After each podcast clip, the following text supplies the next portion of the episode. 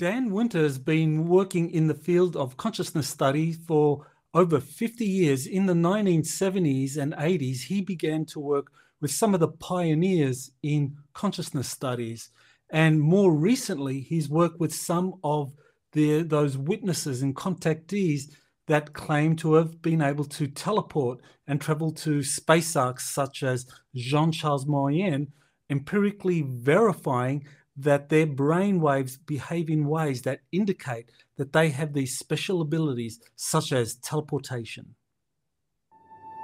You're listening to Exopolitics Today with Dr. Michael Salla, your source for the uncensored truth regarding the human, extraterrestrial, global, and political agenda. Click the like button and subscribe to this channel. And now, here's Dr. Michael Salla. Well, welcome, Dan, to Exopolitics Today. Oh, I'm so delighted to be here with the godfather of ET history. delighted. yes, well, uh, you have quite a history. I mean, you've been around since the 1970s and 80s, working with some of the pioneers in the field of consciousness studies, some of the people that really put this field on the map. So, how did you get interested in that? And I mean, did it begin for you at university? Yeah, well, I'm not as old as I look, or I was born very young, one of the two. but, uh, no, so I studied psychophysiology and biofeedback in graduate school, University of Detroit. Uh, Albert Ax was my mentor. So I was a polygraph builder, and physics of consciousness was in my mind even then. And then I did the Gurdjieff School Sacred Gymnastics. It's a colorful story. Then I was a systems analyst at IBM. At that time, actually, I knew Marcel Vogel and that that's actually how it kind of started because I became a teacher on the International Psychotronics Circuit.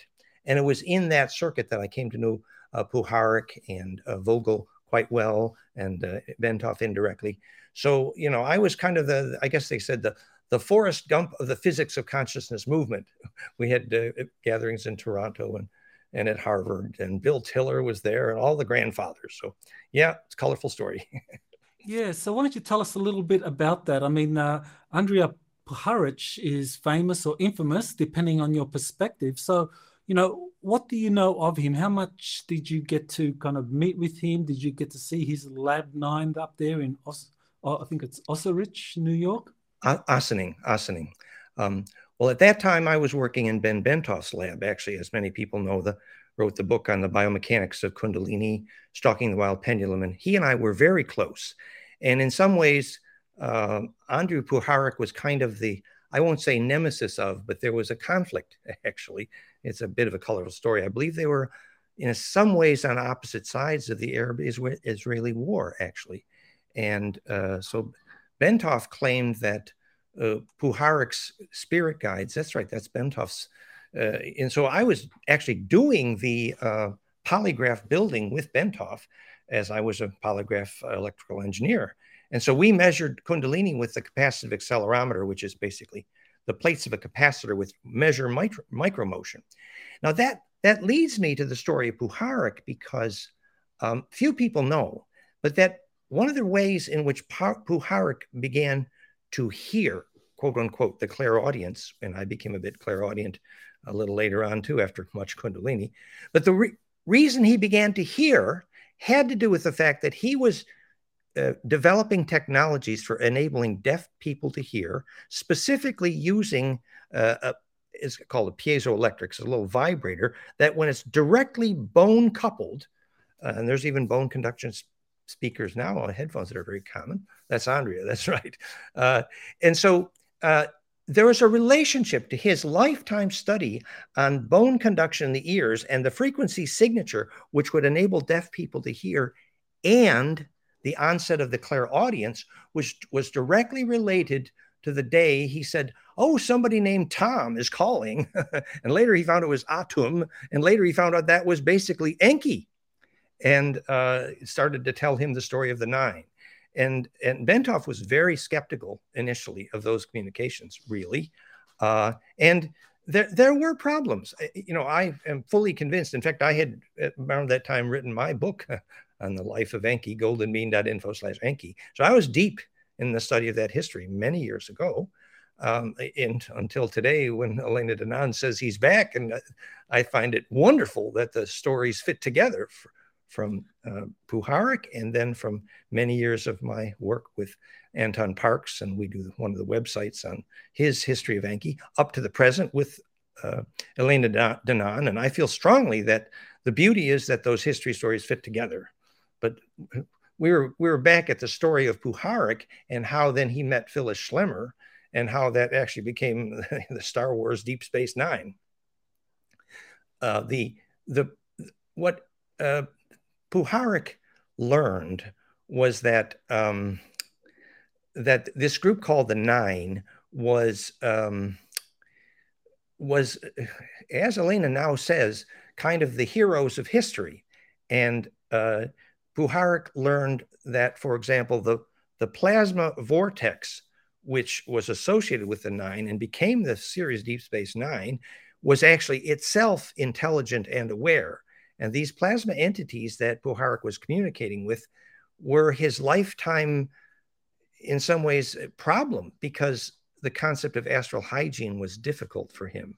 And I don't know where you want to go with that conversation, but I can tell you it's a yeah. Well, let's kind of like um, you know look a little bit at that because I think one of the things that really distinguished the work of uh, Andrija Puharich was that uh, he was a um, a well, I, I, guess he was a medical doctor. Uh, he had he was able to develop certain protocols for being able to measure how uh, certain abilities, psychic abilities such as telepathy, were enhanced through a Faraday cage. And so he would have people go inside of this Faraday cage, and he would uh, uh see how well the Faraday cage would kind of like ensure that psych i mean psychic hygiene as you say you know because i think there's a lot of people today that are channeling entities that may be a, kind of like electronic uh, interference from some lower astral entities whereas Puharich, through using the Faraday cage, believed that he enhanced the psychic's abilities to be able to connect and channel these high dimensional forces, such as the nine. So, yeah, el- elaborate on that. That the Faraday cage, psychic hygiene, yeah, uh, how that works. Well, uh, my experience at that time is I knew the people who were studying Ingo Swann, who's very famous here, and he uh, famously lit a thermistor, lit a flame with his mind at a distance through a Faraday cage. And that, of course, set us onto the study, which became flameinmind.com, which is how we measured Jean Charles Moyen's brainwaves.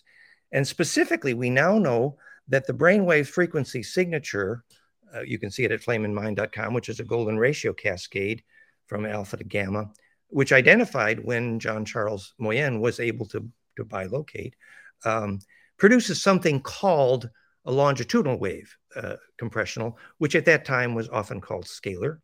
And the key point here is that the pattern of longitudinal waves, sometimes called longitudinal interferometry, will specifically go through a Faraday cage, which is exactly the way that Ingo Swann lit that flame with his mind at a distance. Actually, it's a compression. So the interferometry of the compressional wave will go through a Faraday cage, but the transverse, which is most of our communication, which is most of our electrosmog, will not.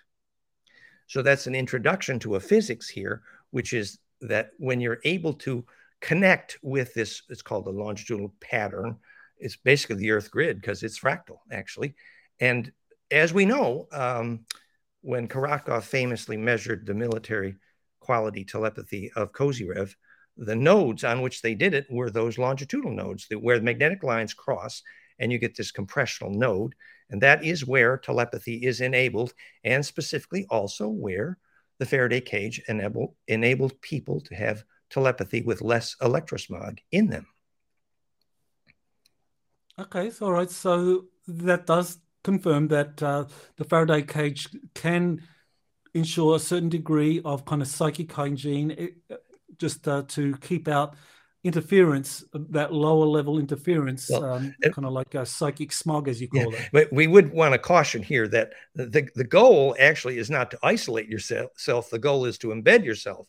So obviously, if you don't have a problem with electrosmog and transverse waves, namely you happen to have the privilege of living in nature, then you can embed yourself in the Schumann harmonics, which are something called a phase conjugate pump wave. It's it's a cascade that looks like a caduceus of frequencies, the Schumann cascade. And that's, for example, the way pyramids make a global wireless power grid, because it pump compresses, and it's also the way the crystal became warp power. It's all based on that wave shape that looks like a caduceus. And that Schumann harmonic cascade is available to you mostly when you're not in metal buildings. And that is really optimized DNA radio. That is the true physics of telepathy. So, uh, uh okay, so uh, so just to kind of like bring it down to a basic level for people to understand, when psychics or others trying to kind of connect with higher dimensional forces are out in nature, then the Schumann resonance that uh, is dominant in that natural environment like enhances one's ability Absolutely. to be able to make that communication. Absolutely. Whereas if you're in a city or in an urban environment, there's a lot of kind of electrical smog or psychic smog because of others, then a Faraday cage actually does help. It can in that sense, yes, yes. But in general, what's called a temple, it, it, embeds you in a bath of the Schumann harmonics, and that is DNA radio perfected because it enables the compression cascade that pushes out the longitudinal, and the longitudinal array is the DNA radio, basically. Uh, okay, maybe you should explain what is a, com- a compression cascade, and and and I and I sense maybe uh, this is where pyramids come in. I mean, uh, exactly. it, like the, the, the the geometry of a pyramid. Yeah. I mean, uh, and I know that the, the pyramids enhance psychic abilities and consciousness. So, you know, how does this compression wave work, or how does the pyramid produce a kind of compression wave, compression wave as, as you define or explain it, to enhance consciousness? Well, it begins with the concept of non-destructive charge collapse, which is implosion of charge.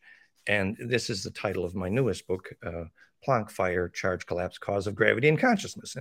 And uh, basically, if you take something called the Planck length in time, which is the musical key signature of every wave in physics, and you simply multiply by golden ratio, you get a cascade. And that cascade predicts virtually exactly the Schumann harmonics, the only two frequencies of color that make photosynthesis, and the brainwave frequencies of bliss, and all kinds of beautiful stuff. It's called negentropy. So that Charge collapse perfected creates a wave shape that looks like a caduceus. It's Hermes, the designer of the pyramids, you know, he would have probably used that. And in physics today, it's called phase conjugation, that caduceus cascade wave. And that is a pump wave. And so pyramids, because the diameter to height ratio is golden ratio, and the pyramids are piezo. Piezo just means that a mechanical stricture will be converted to a voltage. It's also key to the crystal that became the warp drive. so this is a phase conjugate pump wave, whether it's on a pyramid or a warp drive crystal. And that cascade will push the compression waves to center implosively. And when charge waves converge towards center in what's called conjugation, visualize this caduceus, that compression efficiently converts the transverse up and down inertia waves, transverse EMF, which are not as coherent, and it converts the transverse electromagnetic. Transverse is the portion of the electromagnetic wave which is oscillating perpendicular to the direction of travel, versus the longitudinal wave, formerly called scalar, which is a compressional wave, where the compression is moving parallel to the direction of propagation. And it is only that compressional or scalar or longitudinal component which can implode at center. And when it does implode at center, it spits out a coherent longitudinal wave, which is directional. And that is what a gravity wave is made of, as Tom Bearden proved by equation in his book Gravitobiology. Okay, I, I thought maybe what we could do is, sh- is show a good a, a, principle of um, uh, Victor Schauberger's Excellent. implosion, and, and maybe you can explain how this works. I mean, just just to explain the, the, the principle of of implosive sure. force. Thank you for getting the slides ready. Then I won't have to. It's all good. no, so this is a model, for example, not just of Victor Schauberger. In Victor Schauberger's case, this water vortex was what's called piezoelectrically doped with rock powders like quartz, which are piezo. And that meant that the compression wave would make a voltage. And there was a voltage difference between the widest and the narrowest part, which is simply a difference in electrical pressure. And that's when Hitler wrote him a check for building a generator, actually, made power from gravity. But even more importantly, that difference of pressure, that convergence down towards center, that implosion, produces what's called a longitudinal wave at the bottom tip, which is directional, which is why these things floated. And of course, if you were doing it with an iron powder doped mercury called Vimana Nazi Bell, you get a whole lot more gravity. But it's all based on knowing how a vortex makes gravity. And it starts with knowing how why an object falls to the ground, because the vortex converts the charge inertia from transverse to longitudinal at the foci. And that directional emitted longitudinal EMF is the stuff of gravity waves. Absolutely. Okay, maybe another way of illustrating this is to kind of look at the difference between implosion versus explosion, and and certainly uh, this this was very important during the Second World War. Yes. So uh, yeah, just explain how energy can be generated uh, either through implosive or explosive uh, technologies. It's even more fun using your slides than mine. Thank you, Michael.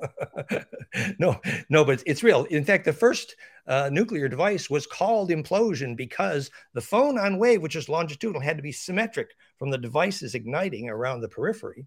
And that actually made centripetal force, which was sufficient to generate critical mass. And notably, at those longitudinal cross points on the Earth, the compression wave, critical mass is reduced measurably. So, implosion versus explosion has a lot of lessons for nuclear scientists. For example, if you design an implosive capacitor, you can contain radioactivity, the primary purpose of the Ark of the Covenant.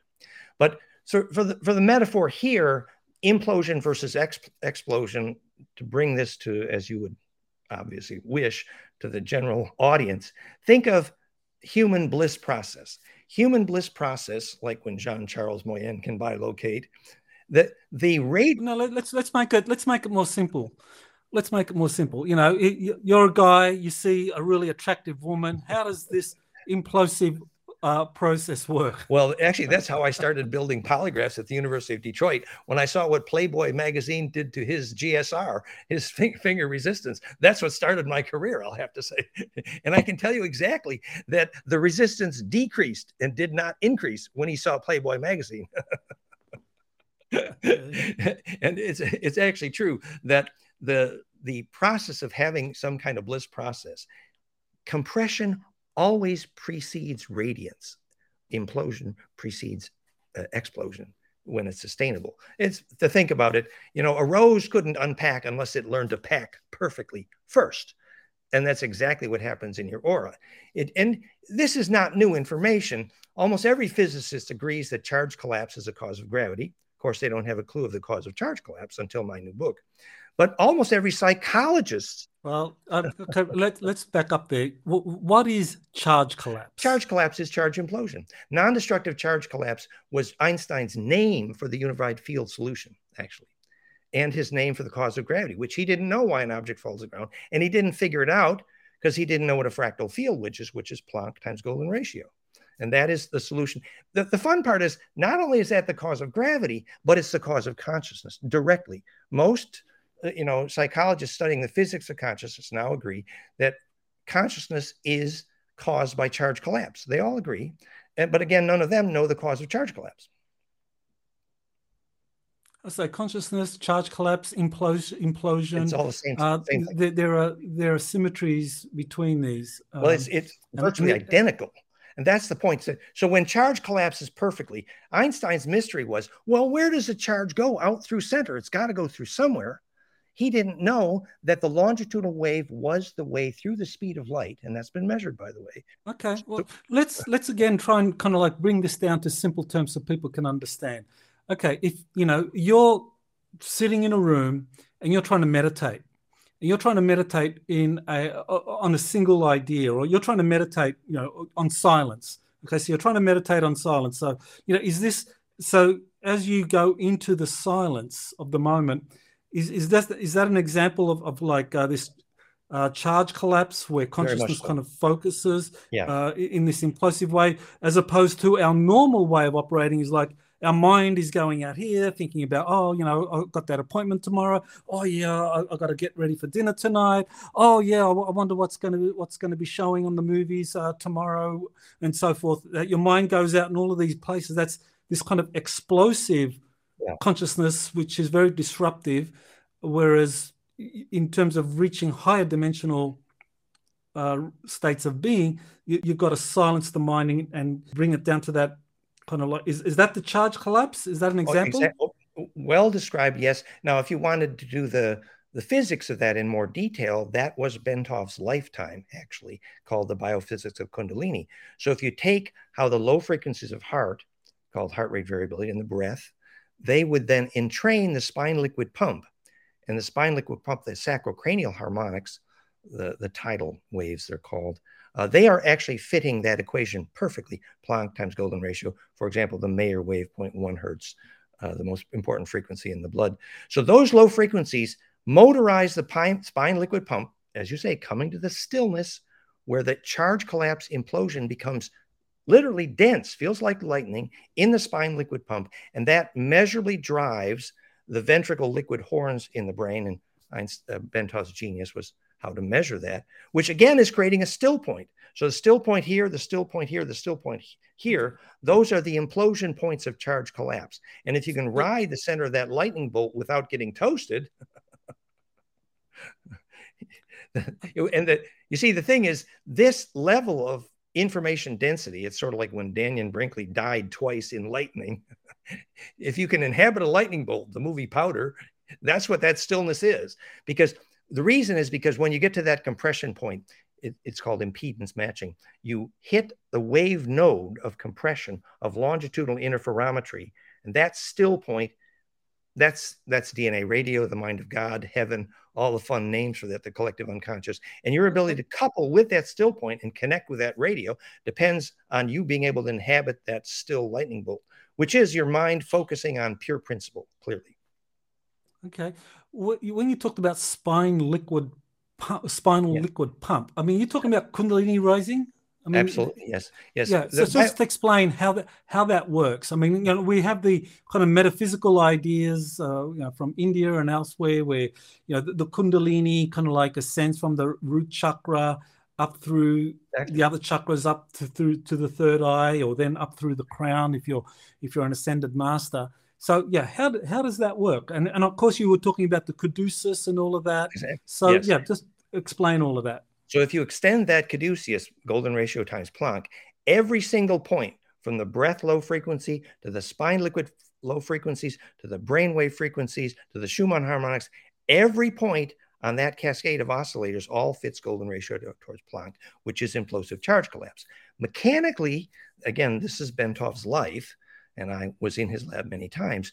What happens is the spine liquid pump really sucks. And it does. It implodes, and the suction at the base draws up, in, in, one sense, the sexual juices, the creative juices, and that that means that out the crown come uh, the, the the serpent brain feeds the bird brain. The mouth of the amygdala is the mouth of that pump.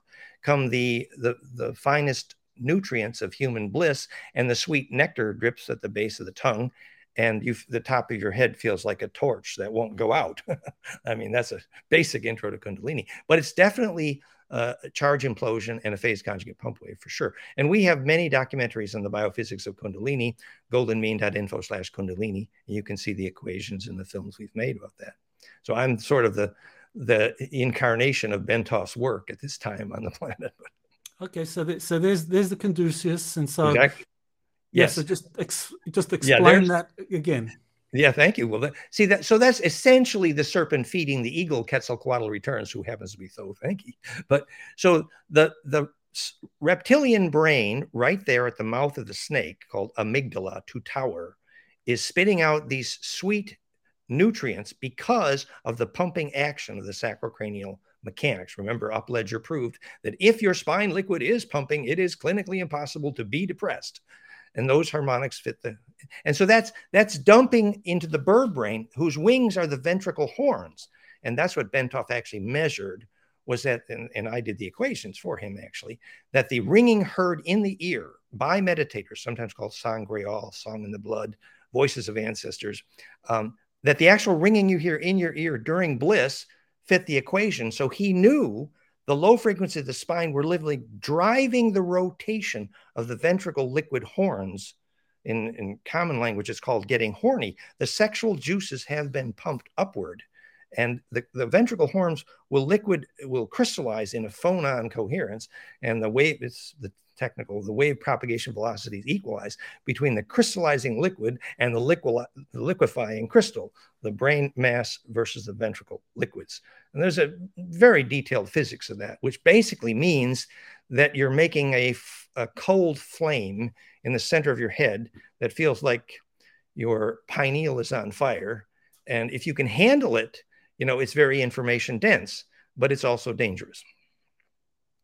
Okay, so uh, th- thank you for clarifying that uh, the, the, spinal uh, fluid pump action is this Kundalini rising uh, principle, and, and, and of course that's very critical for being able to achieve these uh, higher states of consciousness. So, um, I wanted to give a, an example, which I'm sure a lot of people are very intrigued by, that that kind of re- relates to this, and you know, something I think Victor Schauberger talked about, which was uh, you know how salmon um, are able to go upstream rivers to spawn. So uh, you know how is this working? Because clearly there's some kind of um, something that they're they're generating uh, through is it through their consciousness, through their vibration, through their spinning? How how are salmon able to go up rivers? Well, it's a beautiful question. Uh, one basic uh, recognition here is that a healthy river, which is literally a flow form, has still points. And those still points are like steps on a ladder. And fish will know about the steps on the ladder very well, which is what a longitudinal node is in EMF as well. So that's one aspect. The other aspect is there's a kind of negative resistance possible in the hydrodynamics of the fish scale. Uh, so there's a, and also, by the way, uh, the water has to be quasi superconductive. If you put water two degrees warmer just upstream, all the fish will be washed down. They won't make it up. So there's there's some very interesting physics there. Okay, so essentially, uh, you, have got the water flow coming down river. So there's a pressure caused by the water, but the fish are somehow able to identify these energetic well, remember, still spots river, in the in the water in the river. Yeah, the healthy river has a braiding action, and that braiding action is giving the water discipline. The book Sensitive Chaos, for example, that's why the river won't flood if it's braiding, and that was Schauberger's lifetime work was to build those deflectors in the water in the so river. When you say make... braiding, are you saying like the, the water kind of flowing in a braid action? If you ever saw a flow form, is so the, the braiding action is a cascade of slip knots, just like braiding your lover's ponytail. Actually, it's a perfect metaphor. And that braiding action is what makes the river water strong. Yeah, there's a little braiding in there as well. But he used uh, deflector ducts alternately spaced on the river to cause the river to braid. And that, and that in, in natural rivers, of course, they do that naturally. Uh, and that's what a flow form is. And that, that braiding action then produces still points in the flow, literally longitudinal nodes, compressional nodes. And that's a ladder for the fish to climb upriver. That's one aspect of this and the other aspect is obviously the hydrodynamics of the of the fish scales, which are literally have a negative resistance. Okay. Well, something you briefly mentioned, and I thought it'd be worth uh, just getting you to uh, uh, elaborate a little bit on, was uh, the, the, Nazi Bell exper- experiments, where uh, the Nazis were were focusing on th- these principles of implosion and trying to harness that for developing free energy, anti gravity effects, and so forth. And of course, the Allies were working on the explosive principle yeah, that was exactly. used for for the for nuclear weapons. So, yeah, t- tell us a little bit more about this, uh, the Nazi bell, the implosive principle, and and how that could actually impact space time. Well, you know that um, mercury vortex was used in many pyramids uh, to make it actually as a lens for the piezo function, uh, but then in the Vimana, uh, it was explicitly a counter-rotating mercury vortex in the in the uh, Haunebu uh, was a study that began with the Vimana actually, but they were using counter rotating cylinders, and the mercury between them was uh, quote unquote doped with a wetting agent that made a fine powder mercury soluble, and that's what made it red, and that also enabled the flux, the magnetic flux density in the mercury to operate parallel to the uh, hydraulic inertia of the super uh, uh, specific gravity of the mercury itself. The combination then of the mechanical inertia of the vortex imploding plus the magnetic conjugation, and I invented magnetic phase conjugation, another long story with Elizabeth Rauscher. But when those converging lines of mechanical hydraulic pressure implode and magnetic conjugation implode at the center of that vortex, a very focused laser beam like longitudinal compressional wave is spit out very directionally. And that's the way the Haunebu Nazi Bell flew. Okay, all right. So you know, with with the uh, the, the flight of the Nazi Haunebu or, or flying saucers in, in general, uh, the, kind of implosive principles or the anti gravity principles that they operate on. Um, if you're approaching a craft that operates with these principles, how dangerous can it be for you as an individual if I don't know if you don't have the right consciousness? Well, you know, from the galactic perspective, this is a crude mechanism of propulsion, although the Nazis used it for decades. They stuck it in submarines, obviously, and conquered Ceres and a base on Mars. You know, I think uh, Tony Rodrigues and Johann Fritz, they all got it right. but the advanced propulsion, this was called impulse power. The advanced propulsion is called warp drive, and it's far more elegant. And this impulse power, by contrast, uh, was uh, less sustainable, less controllable, and more dangerous. And there was, uh, in the time of the Nazis, a well reported radioactive component, which was also very dangerous. So, indeed, this is not the Cadillac. No.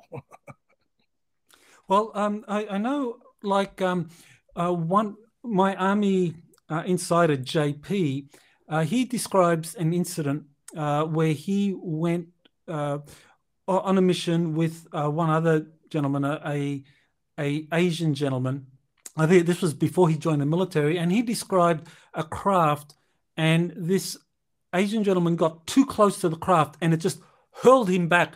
Yeah, like it was like just this explosive force. He just a little, got a little bit too close to the craft. So, I mean, what is it that would cause that? Well, that is more like what Searl is doing. It's very simple, actually. A high enough DC voltage on a concave metallic surface, and that's capacitive implosion and that definitely produced thrust. The controversy was whether you could do that in the vacuum, but now we know you can. So, simple high DC voltage on a curved metal surface, the concave portion of it will be capacitively implosive, and that will definitely produce thrust. And again, that's not the Cadillac, but that's also very commonly used. And I'm sure that's what your friend was experiencing virtually a super high DC voltage producing implosive capacitance.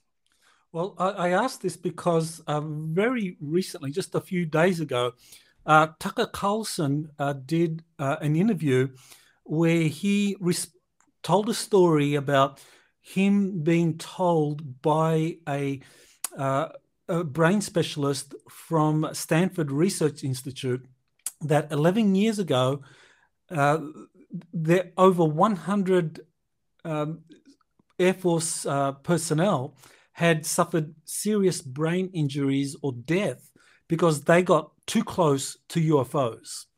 So I just wanted to kind of like get your take on what is it that's happening here? Is it because they're just getting too close and that there's this kind of like electrical discharge that just like uh, hurls them at a tremendous velocity, or or does it have something to do with with having the right consciousness and DNA to be able to get close to these um, um, you know, very advanced technologies.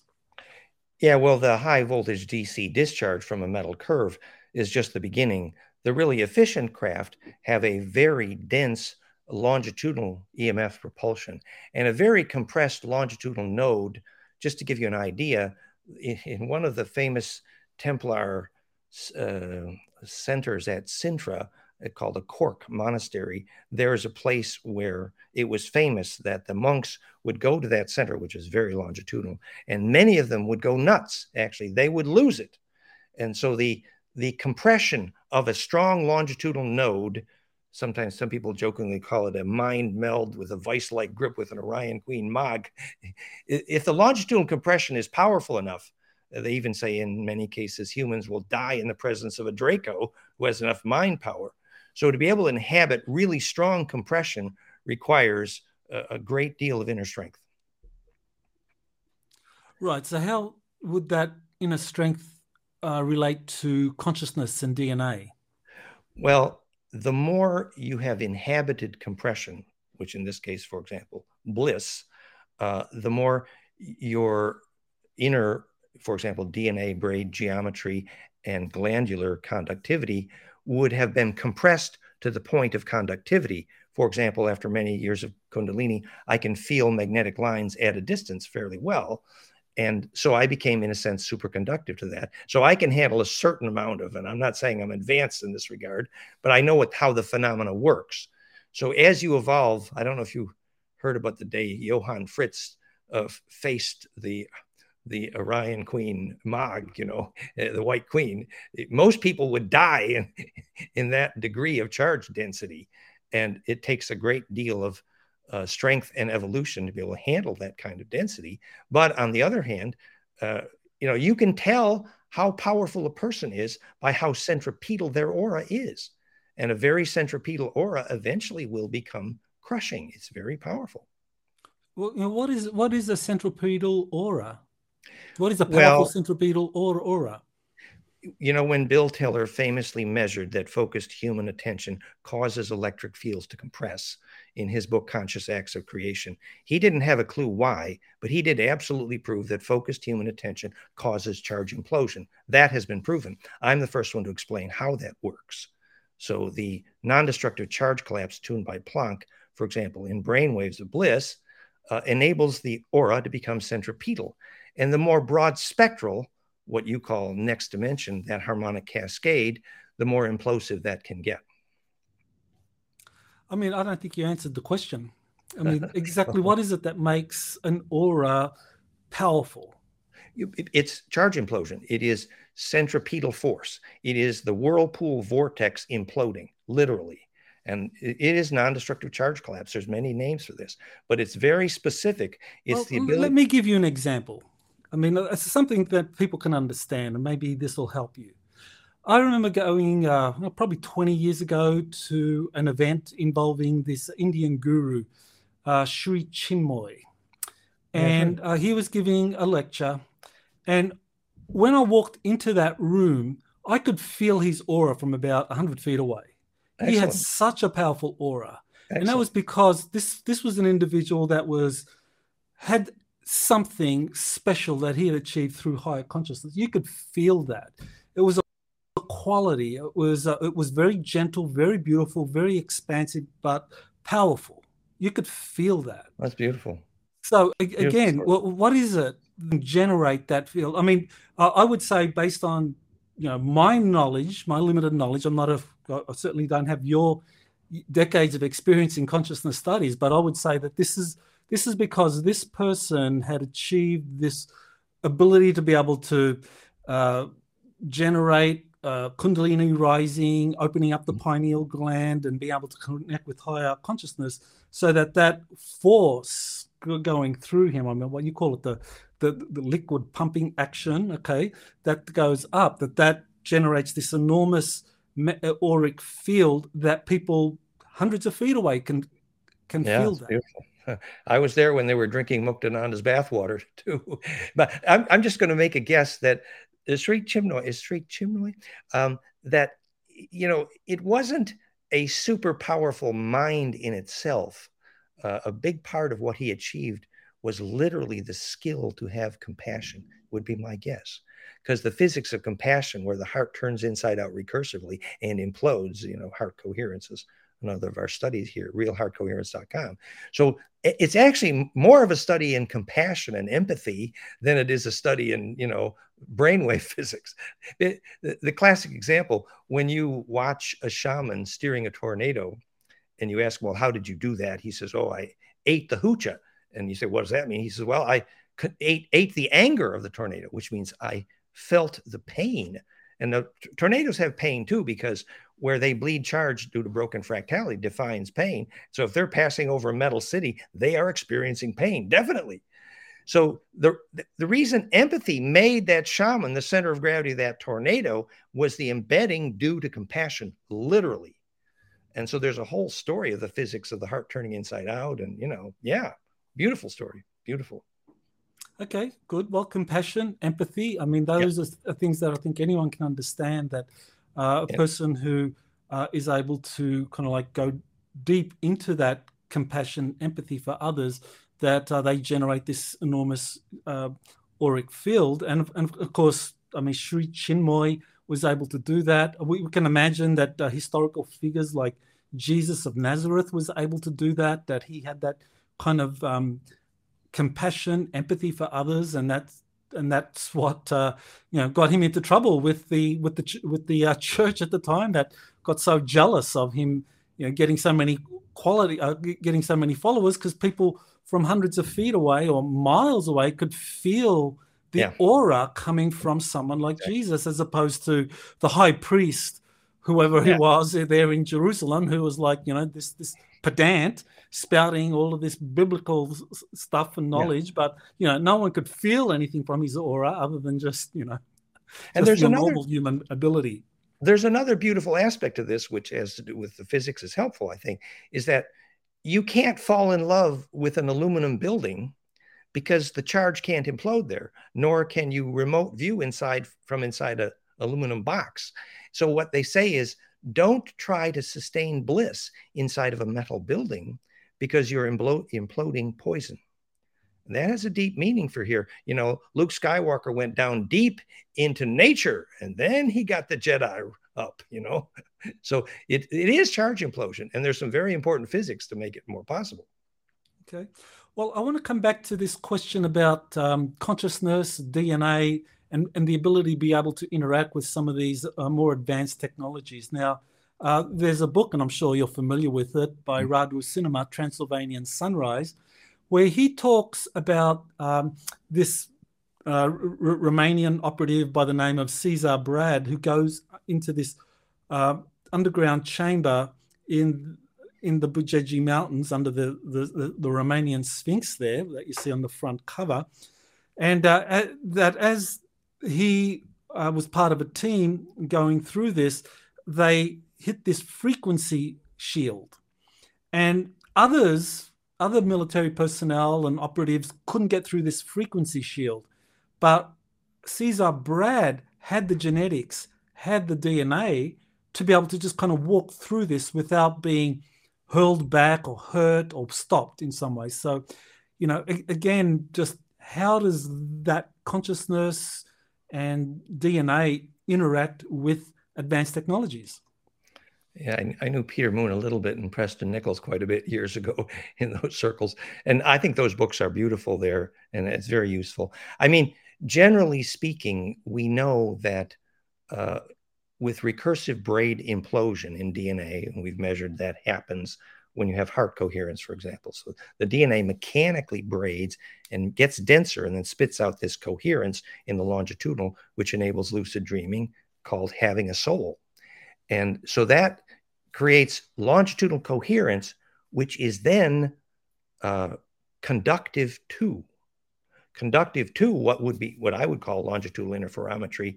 The longitudinal field has specific nodes. For example, if you wanted to contain heat at a distance for fusion, you cross these longitudinal waves at a distance, and where they compress again, they exchange inertia with the transverse. And so you can contain heat at a distance is actually the only physics of action at a distance.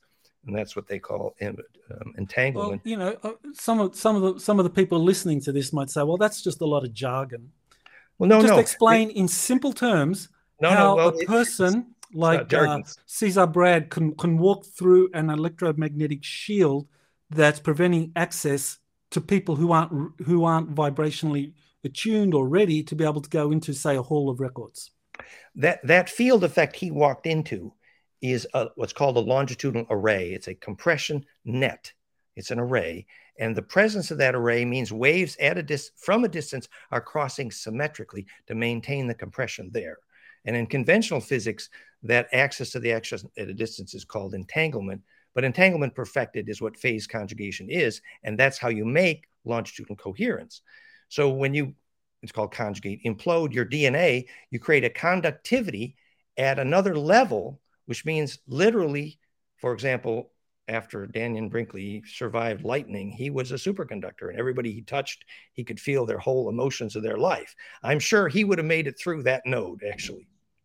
Okay, maybe you've explained how it's done, but maybe what I'm trying to get at is why, or what is it within people, within some people, that allows them to walk through some kind of electromagnetic shield that's preventing access to a hall of records or something, some advanced technologies, which filters out those that aren't aren't ready yet, but some are ready. So, what is it about people that makes them? What is it that makes a Cezar Brad ready to walk through a shield, a vibrational shield, as opposed to, say, your normal army or intelligence operative who just gets blocked or gets blown back by this shield or killed? It's a very appropriate question, and I'm sure a simplistic answer isn't going to be enough, but there are some useful metaphors oh, here. Give us a simplistic answer. We want that. but when uh, Jean Charles Moyen bilocated, to some extent, he was able to steer uh, in the array. Uh, when a lucid dreamer is at the stage of being able to uh, navigate in the lucid dreamer, for example, you look at your hand in the dream and the do loop compresses and makes you longitudinally coherent. That's the beginning of lucid dreaming. So compression is the ability to propagate in that array. And we, when we use what's called theraphi.net, it's plasma, and we replicably trigger lucid dreaming because we know what it is. So to be able to steer in a lucid dream is an excellent metaphor to look at your question, I would suggest. That those who that develop that ability, another way to think about it is the beehive cannot swarm without royal blood present and that is the navigator. That is the imploding DNA. So essentially, the reason lucid dreaming predicts who's going to take memory through death is that ability to steer, actually. Okay, well, uh, I have difficulty understanding how a person's ability to lucidly dream might allow one to pass through a frequency shield well, that would uh, be a block to those that aren't ready yet to be able to access. So you know, let me propose my hypothesis, and well, you, you respond. Just to say that frequency shield was a longitudinal array. Specifically, what we have proven is what you propagate in when you lucid dream. Okay, all right. Well, uh, let, let, me just propose uh, that someone like Cezar Brad, that he has information within his DNA that matches consciousness that is brought in through the soul incarnation process, which together the two of them generate a certain resonant frequency that is recognized by that frequency shield. And it says, oh, yep, you're okay. But this Intel operative who's been working for the CIA or for the Freemasons for who knows how long, the frequency shield says, you get close to me, buddy, I'm going to hit, you know, I'm going to throw you back 100 feet. Well, you know, those who could handle the Ark of the Covenant had a pretty much identical problem. And I do think that resistance to uh, high density charge propagation, which is the kind of superconductivity that results from human bliss, is measurable and is directly related to whether you create heat, literally resistance to spin as you approach. So, simply put, those who've had a lot of bliss process, you know, when uh, Freddie Silva says, Lost Art of Resurrection was initiation into having near death experiences. After near death experiences, that conductivity is present. Okay, well, you didn't answer my question. I think you, you have another well, go. Longitudinal coherence is reduced resistance. That's the short summary. Okay, but if if there is something within a person's DNA that matches with the consciousness that inhabits that body, that that generates a resonant frequency field that is recognized by a frequency shield that is there to protect halls of records. Is it really just a matter of, you know, your your DNA, your consciousness is like a key that oh, yeah. is recognized by that shield. It just happens that we now know the exact frequency signature that enables your DNA to implode in bliss. The brainwave frequency signature and the heart frequency. It's a phase conjugate pump wave, literally. And so we know exactly what that frequency signature is that makes you permissive, literally no heat when you encounter the flame that does not consume. Okay, well, let's uh, move on to a different topic. And I wanted to kind of get your take on this because I'm sure you're very familiar with the emerald tablets that were channeled by Doreal, where he talks about Thoth and Jehuti and uh, the halls of Amenti. So, you know, w- w- what do you know about all of that?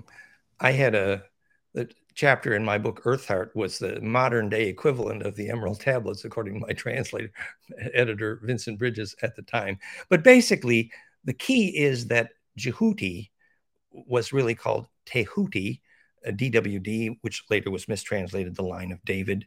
And that is the name of the royal line of Egypt. And that's who has returned with the nine. That's, I mean, that's the centerpiece of the story. And we joke that that's exactly the answer to every single one of Graham Hancock's confusion when he says, There was a hero in the past that taught civilization after the Great Flood. In every name he bumps up against, it's another name for Thoth Tahuti. So this is a very important guy. And yes, he gets around Quetzalcoatl, Viracocha, you know, this it's the same guy, Viracana.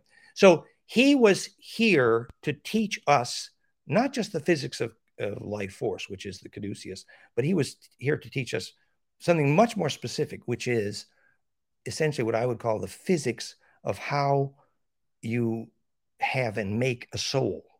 What enables you to lucid dream and take memory through death is that longitudinal coherence. The Egyptians called it the Ba from the Ka, Gurdjieff called it Kesdjan, Tibetans call it rainbow light body. But it's a longitudinal coherence body. And if you don't make it, you don't make it. And that's that's I the deep lesson, I think, of Thoth and Emerald Tablets. And it, you know, it was a green crystal.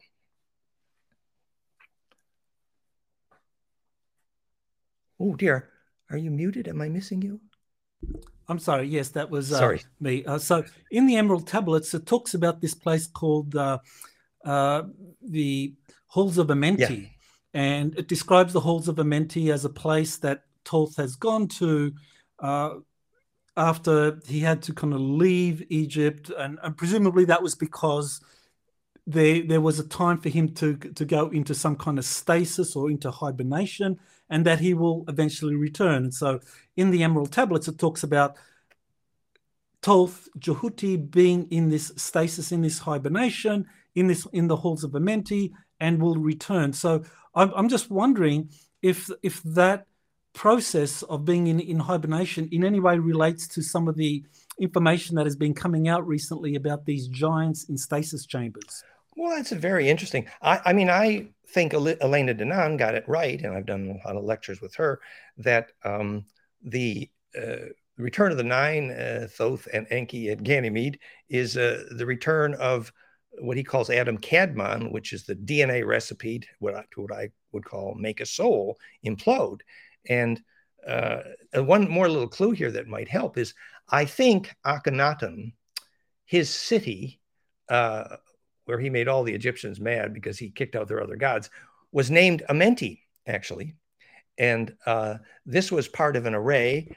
Uh, it wasn't just about worshiping the sun god, uh, Enki Osiris at that time, whose bloodline was Akun, Atun.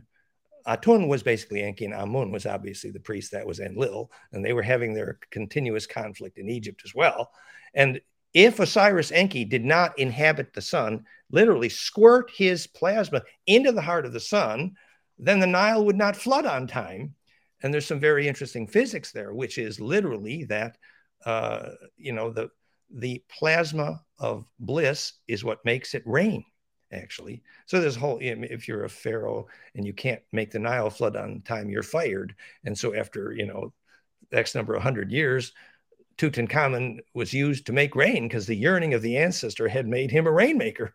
you know, so there's a whole lovely story about Amenti here, and it's basically the center of a fractal array. And to inhabit Amenti is to inhabit inhabit the center of the array. You could call it the underworld, but it's more than that.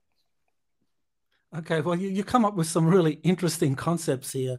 You know, the uh, the the uh, uh, what is it? The, the your your expression uh, the plasma of bliss makes it rain. Yeah, well, yeah, the physics of rainmaking. You know, the reason a child can put a hole in a cloud every time if he's happy and standing in mud is because their focus creates the centripetal force, which turns vapor into a droplet. It's called precipitation, but it's also been called Christos, to crystallize.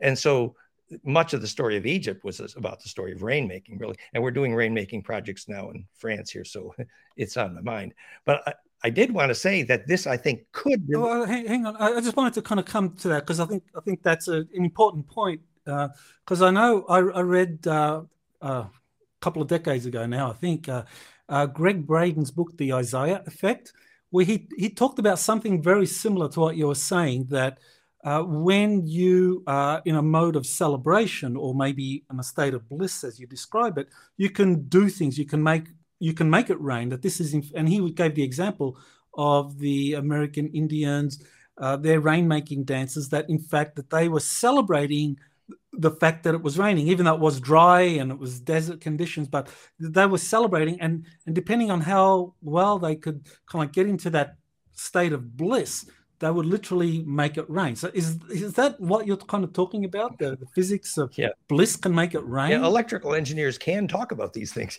You know, Rolling Thunder was tickling the be- underbelly of a black beetle when he made rain. We later learned that the wiring in that black beetle was very fractal.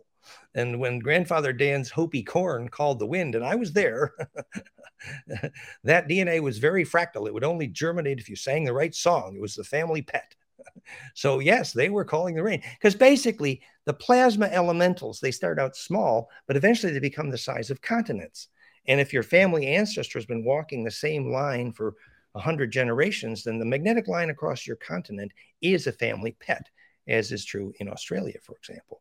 So yes, these the ability to to relate to the large plasma currents as they're part of your own body is part of the evolution of consciousness clearly and it's sad that our children today don't talk to the elementals because then they can't call the rain as well, for example. And tornadoes are out of control because the elementals are angry. okay, I want to come back to the uh, the, the, emerald tablets because there was uh, some very interesting passages in there that I thought was kind of like fascinating when uh, compared to uh, some of the information from one of my army insider JP who says that he went into this underground cavern in Florida and he saw a sleeping giant. And I, and I talked about this in just my uh, recent uh, webinar, so people can can get it. It's going to come out if you if you didn't see it, but it's going to come out on Vimeo and Brighteon. Um, and it, I talk about JP's experience in going into this underground into this underground uh, civilization where he sees this sleeping giant and uh, he also sees this uh, tree, this uh, tree that is sucking up water, and the water is cascading out of the out of the branches, and the water has this kind of re- reju- rejuvenative effect on those that drink it. So it's kind of like literally the tree of life. Mm-hmm. And and then later on, Elena Danaan. uh, she got information from the Galactic Federation that sleeping giant was none other than Ningishzida or, or Thoth. And, and then we looked up, well, who is Ningishzida? Ningishzida is oh. the uh, the Anunnaki god of the good tree or Thoth. So so this so to me, I, I kind of put all that together and what the what the Emerald tablets say, and it's what it all kind of leads to is that well, is the hall of Amenti or one of the halls of Amenti under Florida, where this sleeping giant is being protected by this by this civilization of ant people uh, that are there protecting the giant and the tree of life. Well, you know, people seem to agree that the word Anunnaki means ant friend, which was the Hopi name for their ancestors. And uh, the Aboriginals in Australia had an ancient tradition of the nine foot tall red haired giants. And even in Zoar Valley, New York, we had that legend. And uh, we know those, those lineages were, were giants in their day. And all of those, most of those indigenous tribes, the Iroquois, had a legend of Viracocha Quetzalcoatl, the tall, uh, blonde haired, blue eyed, which is the giant, literally, which is literally Thoth, Hermes, which is probably literally who Viracocha and Quetzalcoatl was. And yes, at the time, as Elena, I think, got right, when Enki basically had to leave because Enlil got too messy, uh, that his chief team here had to go into stasis. I think that's correct. And they would have returned from stasis at longitudinal nodes, definitely the array, the Amenti array, as it were. And uh, so there would make some logical sense. Actually, you could measure whether that cave was harmonic inclusive, the way Korotkov measured where Kogi made phone calls to ancestors, because clearly that ability to pres- preserve is directly related to what you call a medbed, which is a conjugate node, which is not just stabilizing but rejuvenating, literally time reversal.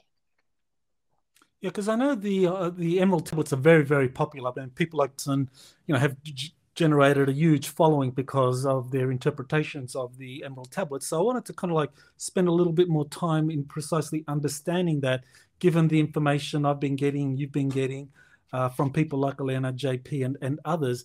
So uh, in the halls of Amenti, it talks about uh, that uh, Thoth leaves the body in hibernation and then inhabits, in, incarnates in uh, human bodies, you know, disseminating the wisdom. Uh, but then at the right time, will go back to the halls of Amenti and return. So that kind of suggests, as we uh, kind of like in the case of uh, Ningish Zida in this location under Florida, that he his physical body or his avatar is there in stasis, but his consciousness has incarnated and is living somewhere on earth and doing things. But that now the awakening process is, is beginning. So this brings me to the idea: well, are the halls of Amenti just a reference, in fact, to these different locations where these uh, chief Anunnaki scientists, like I think there were 12 that uh, Prince Ea or Enki identified to Elena and said that 12, there were 12 Anunnaki scientists left behind. Uh, I think five were killed or captured uh, by the deep state, but seven are left. Uh, Ningish is under Florida. That uh, Aruna is under uh, Nippur, the city of Nippur in um, uh, in Iraq. So so when we talk about the halls of Amenti, what we're talking about are, are these underground locations in places like Florida, Florida, uh, Iraq. I think another place is under uh, Slovenia, where there's a, a king, uh, King Matthias, the legend there of a of a giant King Matthias, and all of these are protected by civilizations and there are stasis chambers. And so these giants are lying in stasis chambers. So essentially, when we're talking about the halls of Amenti, according to the Emerald Tablets, what we're talking about are these are these different locations around the planet where these un- chief Anunnaki scientists were in hibernation, waiting for the right time to wake up, and and then they would come forward, and we are on the verge of that. Am I correct? Am I in the right direction? You think? Well, I really like that story, and lots of it makes sense to me. And many parts of it, I feel a personal connection to Thoth, by the way. But I think we could comment scientifically on what is meant by a stasis chamber in very competent electrical terms. For example, it has been speculated, you know, thousands, perhaps millions of people come to Sam Osmanagic's pyramid in Bosnia because they get rejuvenation. Well, it has been speculated that the chamber in the Great Pyramid was literally a stasis chamber.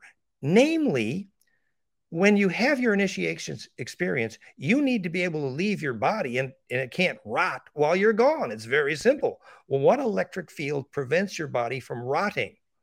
You know, there's a, a thousands of year old Egyptian tradition of mummification. We now understand a lot more about the physics that the uh, uh, natron salt was a conjugator which capacitively imploded.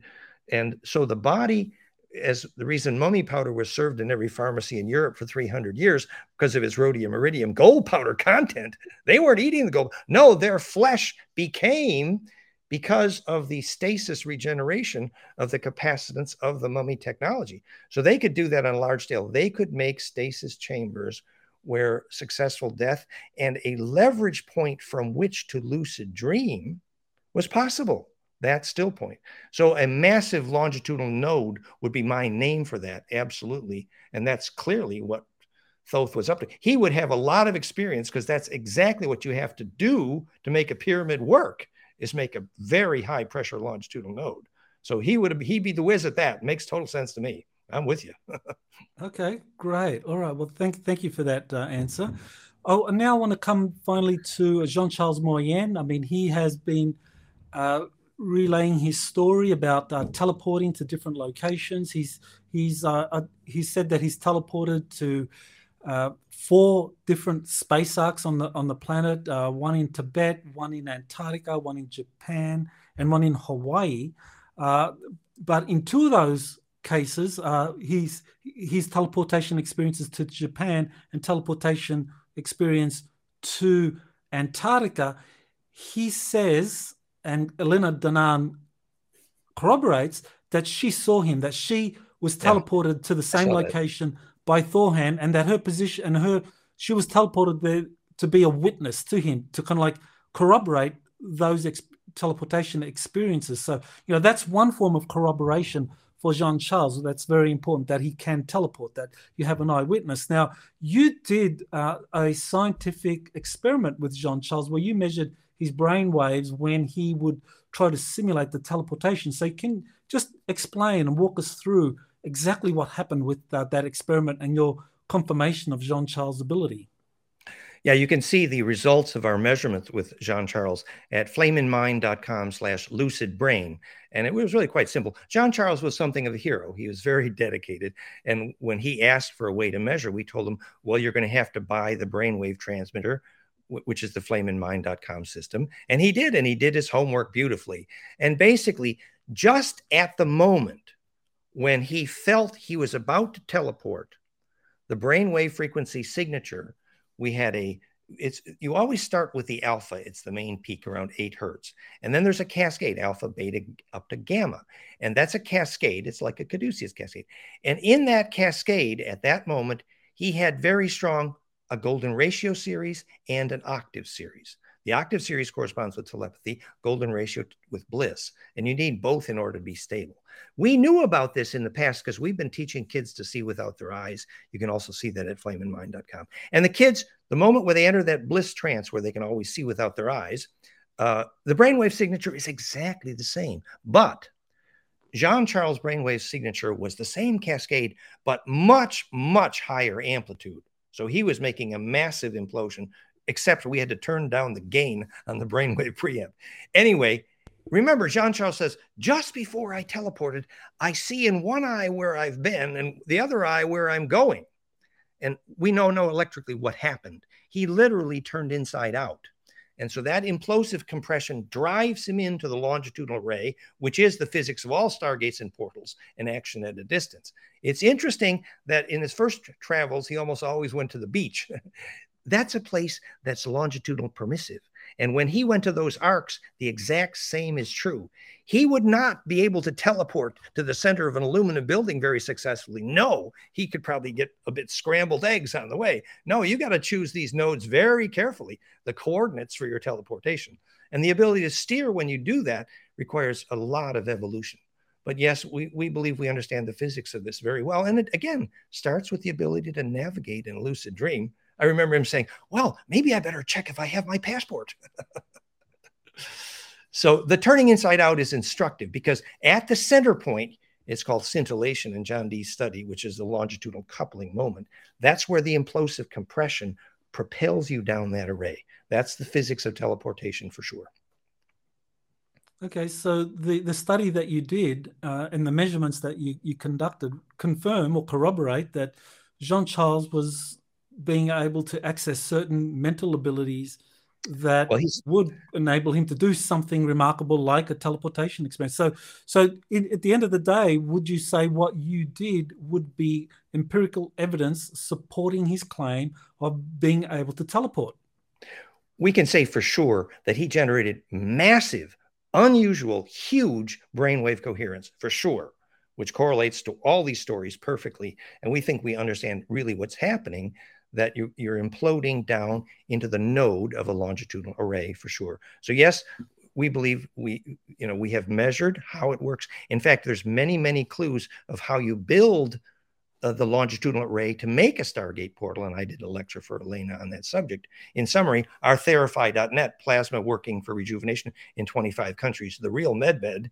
Um, at higher amplitudes, that's what a Stargate portal is evidenced by the fact that we can replicably trigger lucid dreaming. Okay, well, I wonder if uh, the idea of a star tetrahedron in any way kind of like uh, illustrates what you've just said is being able to create this kind of uh, geometric pattern of frequencies and thought forms is is that something that would enable you to kind of like uh, teleport you know in, in terms of uh, you, you, talked about some kind of golden mean ratio yeah. in jean-charles brain waves that you were able to identify in generating those ratios was he in fact kind of like unconsciously or maybe consciously creating something like this to be able to teleport. Yeah, you know, kids do this intuitively when they learn to remote view and we train them to see without their eyes and suddenly they're seeing their ancestors and the parents freak out but the the the star tetra is tetracubic and if you look at the center of our star mother kit there's a tetra cube in there a little hard to see but there's a cube in there so it starts with the cube which is an octave cascade but that is not implosive, but it's necessary for stability. For the star tetra visualization is useful to start. However, that cube then actually tilts 32 degrees, the chin angle of the Sphinx, and embeds in what's called dodeca, which is a dodeca here and a dodeca here. And that generates golden ratio, and that is implosive.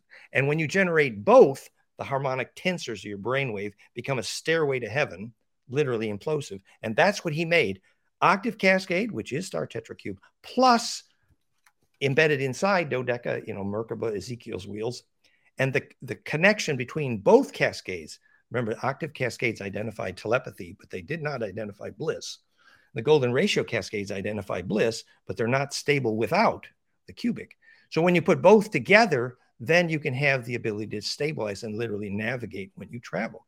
That's why studying these ratios in brainwaves is so profound because it's literally you know, when the kids see without their eyes, which John, John Charles can do that, but more, when they see without their eyes, they all tell the same story.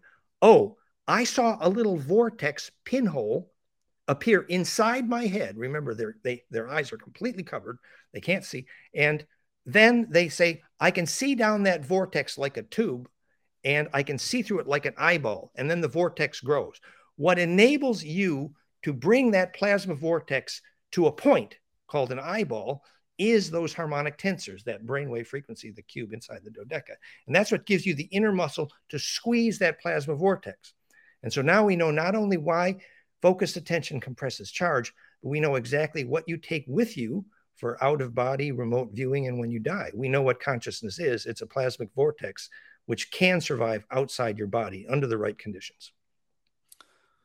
Well, well, I just want to give you this uh, opportunity, Dan, to direct people to where they need to go if they want to kind of like learn more about what you've been discussing, uh, maybe buy your books or attend any kind of uh, webinars or anything like that you're doing. So, where do people go? Thank you, Michael. Well, you know, our YouTube channel, Dan Winter Fractal Field, is nearing 3 million views, 300 films as well. Uh, main website, fractalfield.com, flameinmind.com fractalu.com, and theraphi.net is our plasma tech. The imploder.com is our water vortex tech from Schauberger. We have a lot going on, and uh, a lot of people are working with us. We we try to have the more advanced science to help people who are having spiritual experience understand them with serious science. So thank you. Well, I want to thank you, Dan, for uh, sharing an incredible amount of information. I mean, I know for a lot of people it may, may have been difficult understanding it all, but I, I, I do know that uh, people speak very highly of Dan and his experiences go back uh, five decades now, and he's uh, worked with some of the leading lights in these uh, fields. So definitely worth diving into his information and uh, learning more. So, so thank you, Dan, for all you do and for your support of uh, getting to the truth about the extraordinary claims of people like Jean Charles and, and Elena Danaan.